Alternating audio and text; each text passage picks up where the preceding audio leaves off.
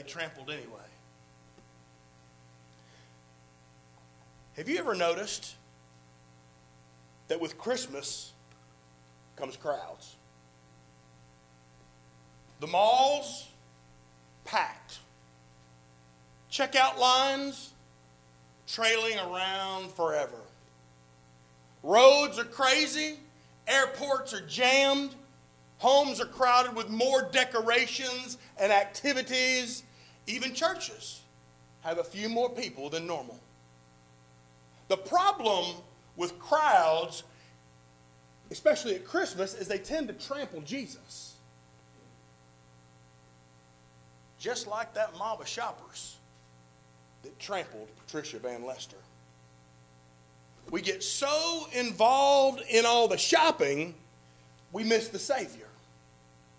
We get so involved and so busy with our travels that we leave Jesus at home. We are in such a hurry that we overlook the truth of Christmas. Richard Foster said, in modern society, Satan majors in three things noise, hurry, and crowds. If he can keep us engaged in muchness, if he can keep us engaged in manyness, then Satan is perfectly satisfied. And at no other time is it more prevalent than this time of year. Could it be that all those crowds, that all that shopping, that constant bell ringing, the music constantly playing, the increased number of activities, and the fast paced lifestyle of this time of year is really just a ploy by Satan to get our focus off Jesus? Many years ago, a wealthy European family was having a baby dedication at their home. Many guests arrived in their nice cars and their expensive fashions. Their jackets were then carried to a bedroom when placed on a bed. And after the hors d'oeuvres were served and all the chatting and commotion had taken place, it was time for the baby dedication ceremony. And someone asked, Well, where's the baby? So the nanny ran upstairs and returned several minutes later, and the baby was nowhere to be found. Then someone remembered seeing that child napping on the bed. And after a frantic investigation, the little child was found smothered under all those coats and jackets in the bedroom. The chief reason why the people came was forgotten. The reason why the people came was neglected. The reason why the people came was destroyed. Crowds and commotion tend to smother Jesus at Christmas. Most often, he's forgotten, he's neglected, and if we're not careful, he can be destroyed in our lives. If you would turn with me to Luke chapter 2, that's on page 905 in the Bibles in front of you. And let's read another portion of the Christ birth narrative that Luke, Dr. Luke, uh, writes to us about. And let's see how we can avoid smothering Jesus this Christmas. Let's see how we can avoid trampling him out of Christmas this year. In verse 8 of Luke chapter 2, the scriptures tell us now there were in the same country shepherds living out in the fields, keeping watch over their flocks by night. And behold, an angel of the Lord stood before them, and the glory of the Lord shone around them, and they were greatly afraid.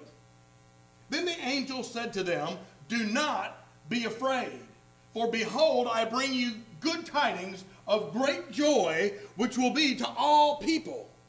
For there is born to you this day in the city of David a Savior who is Christ the Lord. And this will be the sign that you will find a babe wrapped in swaddling cloths lying in a manger. And suddenly there was with the angel a multitude of heavenly hosts praising God and saying, Glory to God in the highest, and on earth peace, goodwill toward men.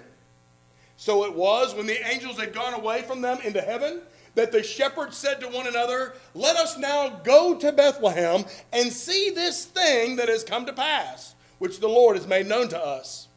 And they came with haste and found Mary and Joseph and the babe lying in a manger.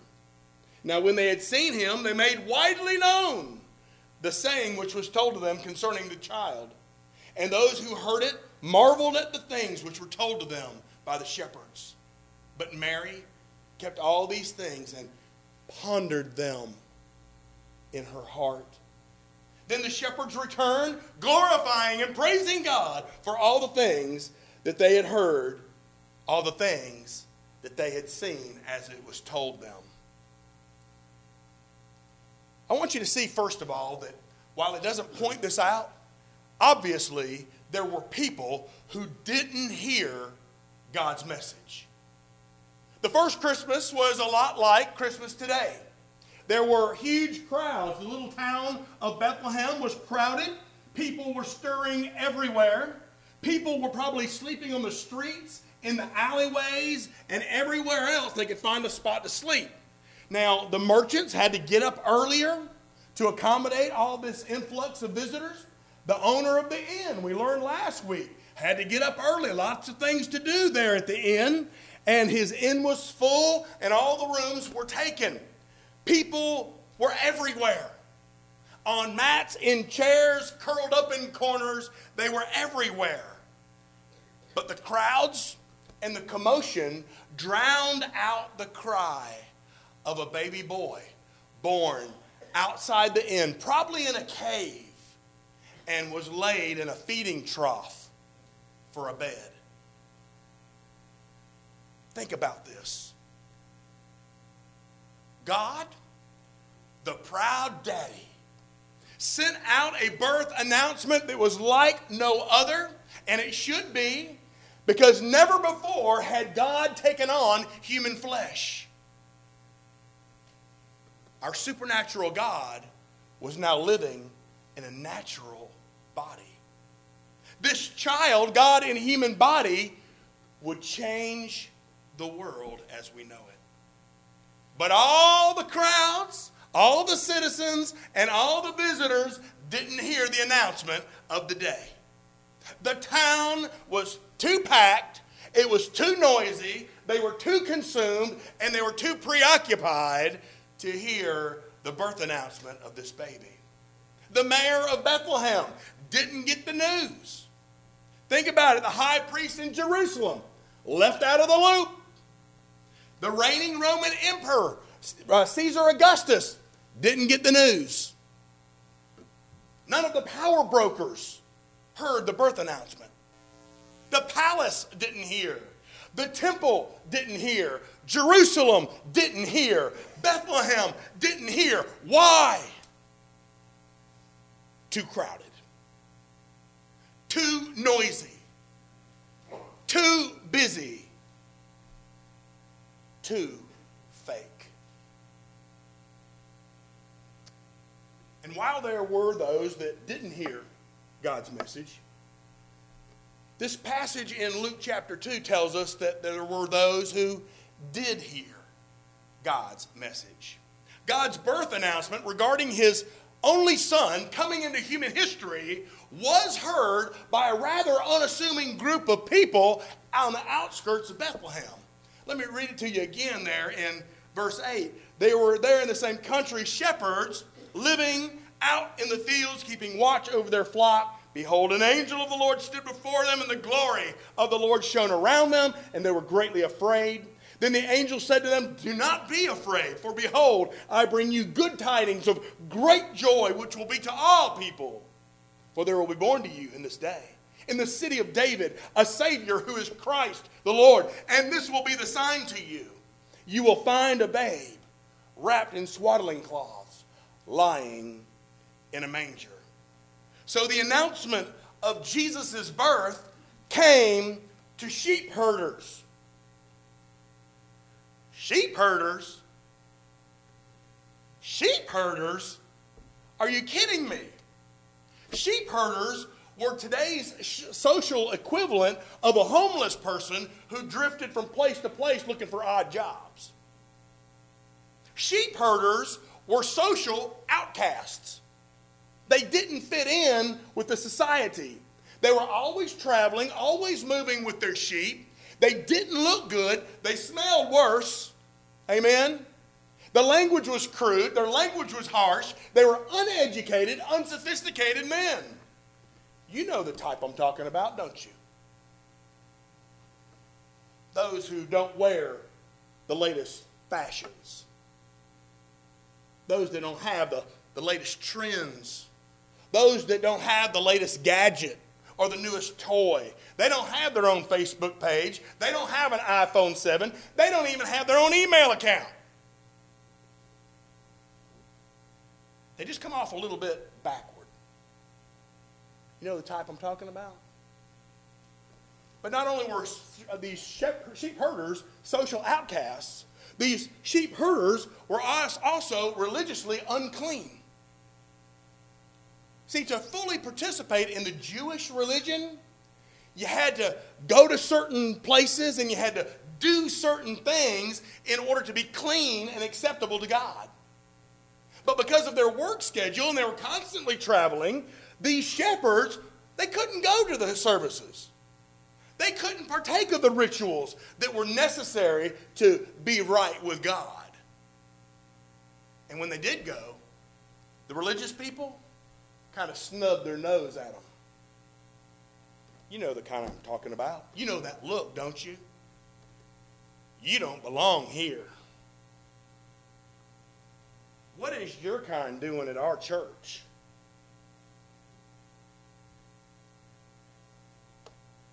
Why don't you just clean yourself up a little bit? And then you can come here. See, these shepherds were led to believe that they weren't good enough for God. They were unclean. But not only that, these shepherds were isolated loners. Their jobs called them to tend their sheep out in the fields, out under the stars, away from the city, away from the crowds of life. It was an incredibly lonely, desolate life that these shepherds lived. You know the sort. Those kinds of people who just live a simpler life. Those kinds of people who live a less hectic, slower, calmer, noise free, crowd less life. They just prefer a life of solitude. They prefer to be out and away from the crowd. They prefer quietness, perhaps separated from other people. But it's to these people. It's to these people that the angel announced the birth of our Lord Jesus Christ. Outcasts, unclean, loners, Here's your point. God's birth announcement came to those who were not in the crowded city, but those who were separated from the crowds. They could hear God's message. Why? Because they were in a place to hear God's message. Sometimes you and I don't hear God's message because it's too crowded. There's too many things going on up here. Amen. Sometimes we don't hear God's message because it's too loud. We're too distracted. But if God would speak to those who are outcasts, if God would speak to those who are overlooked by religious people, if God would speak to those who are outside the hustle and bustle of the city and of the crowds, then maybe if I get in a similar place, maybe I can hear God too. God spoke to the shepherds, and therefore I think that there might be some hope for me. So we've heard those that didn't hear God's message. And we've seen those who did hear God's message. And what's most important today is that you walk out of this building knowing how we can hear God's message. What do we got to do to be able to hear God's message at Christmas? We got to travel to Israel and become a sheep herder? Maybe move out to Montana, way out in the middle of nowhere, and uh, join a cult and never bathe again? Please don't. Amen. How can you and I prevent crowds from trampling Christ out of Christmas? What do we got to do to hear God's message like the shepherds did? Well, first of all, I want to encourage you to be still. To be still. It's very possible not to experience the true meaning of Christmas this year.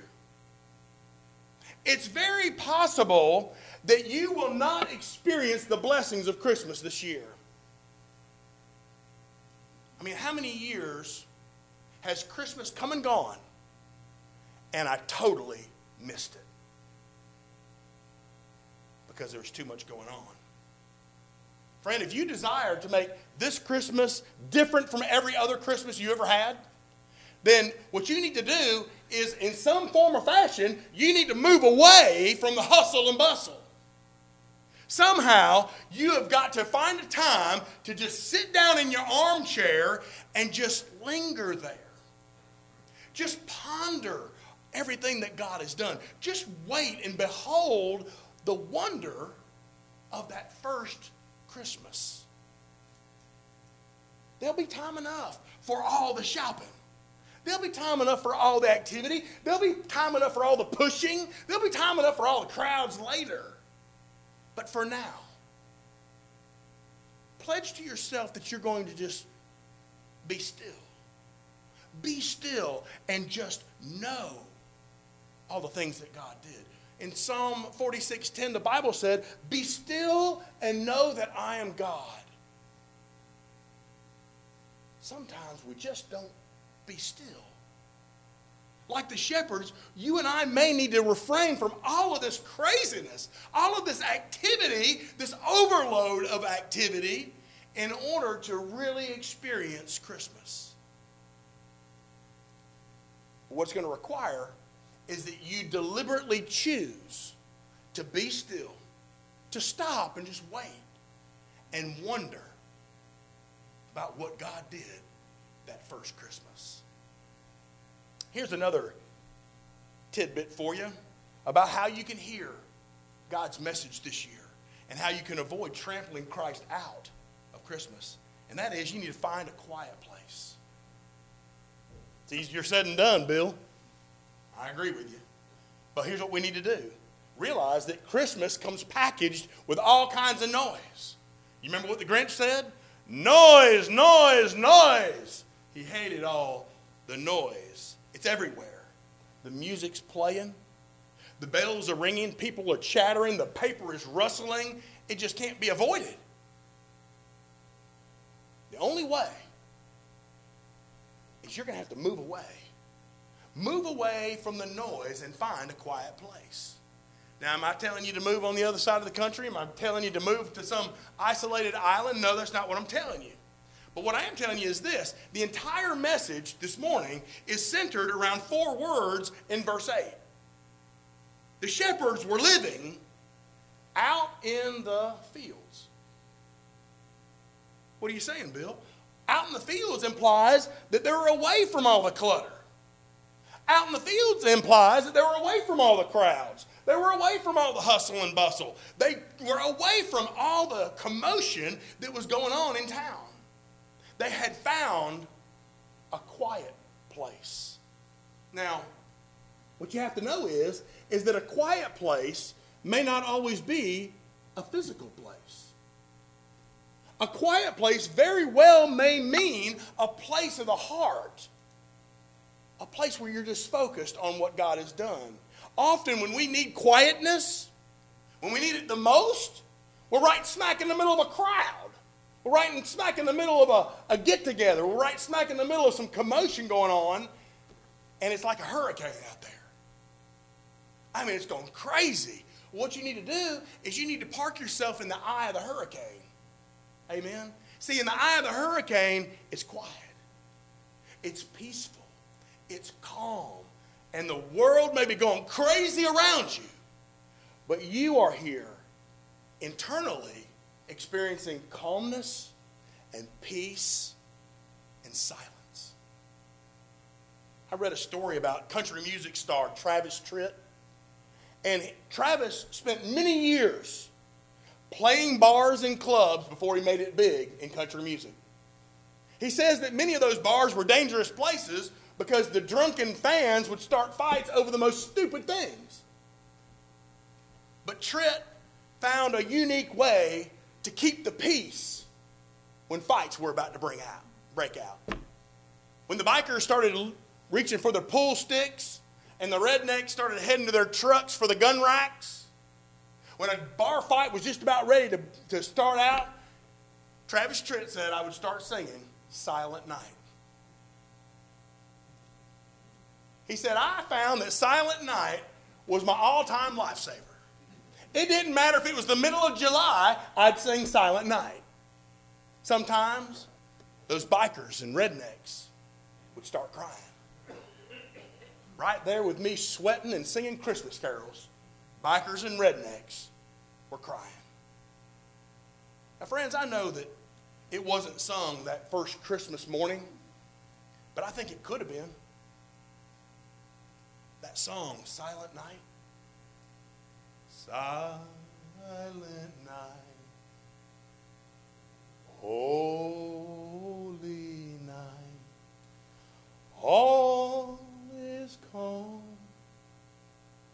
all is bright, round yon virgin mother and child. Holy so tender and mild, sleep in heavenly peace.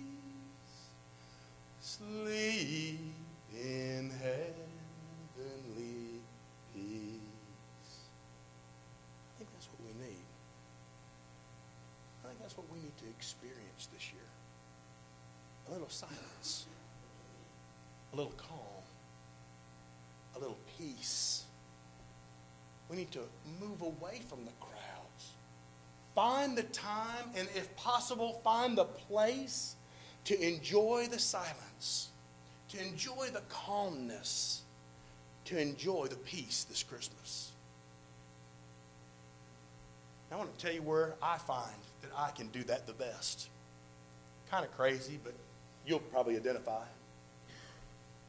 When I'm feeling in an uproar, when I'm experiencing the crowds and commotion, I love to stop by the mall and go over there by Santa's place and watch the kids. And I'll just find myself a little corner over there.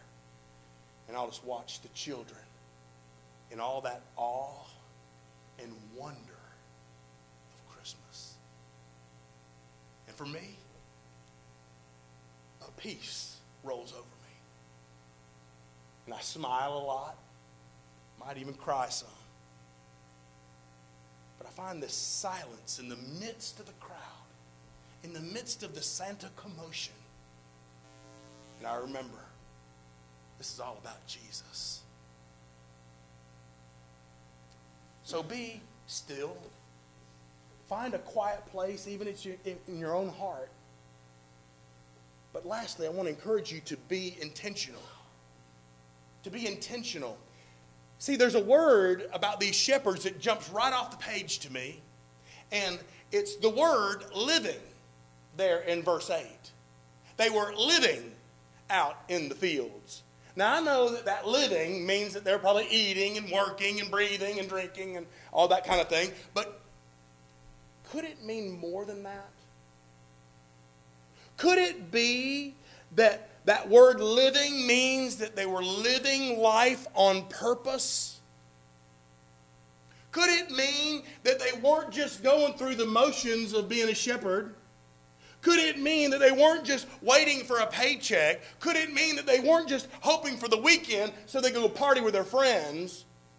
They were living intentionally. They were living deliberately. They were fulfilling that for which they had been called. Friends, as Christians, as men and women of God, are you fulfilling that for which you have been called? God has something for every single one of us to be doing for the kingdom of heaven. Are you living intentionally? Are you living on purpose? Those shepherds, they weren't concerned with what other people thought of them. There was only one person they were concerned about, and that was their Father in heaven. They were living, deliberately living. I wonder if the same thing could be said about me. Am I really living? Am I living life on purpose? I think a lot of times I pretend to live. In fact, I think there's a whole lot of pretending going on. the story of that Walmart shopper has a dark side. Because it turns out that Patricia Van Lester was a former Walmart employee.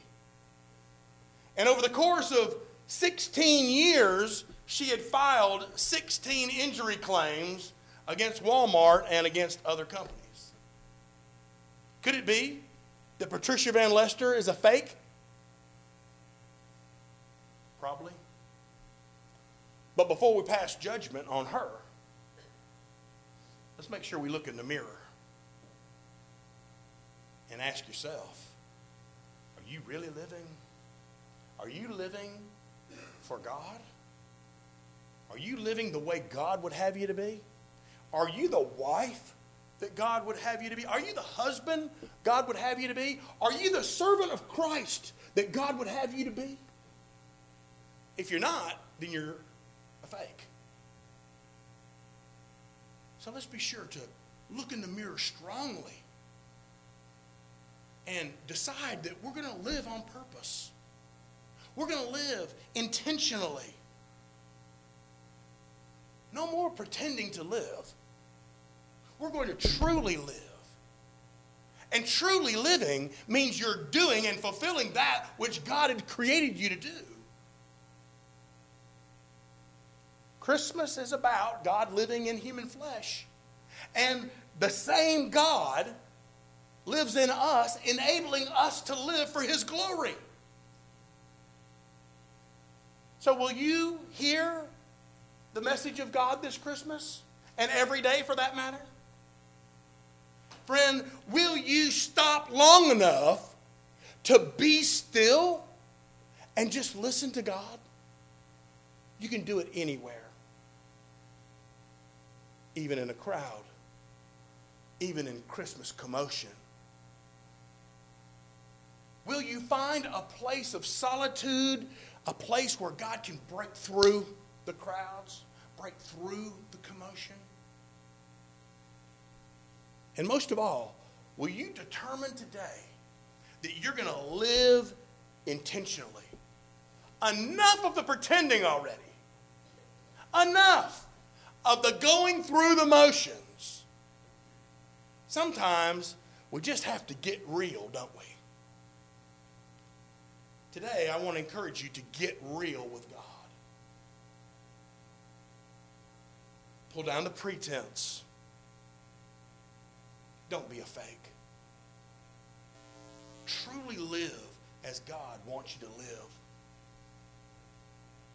And whatever you do, do everything in your power not to trample Jesus out of Christmas this year. Instead, receive him as your own. It's the reason he was sent for you. So when you're in that still, quiet place, you just remember that the creator of the universe sent his own son for me, for you. Make it very personal. Because to God, it was personal. Today, you can make Jesus your own.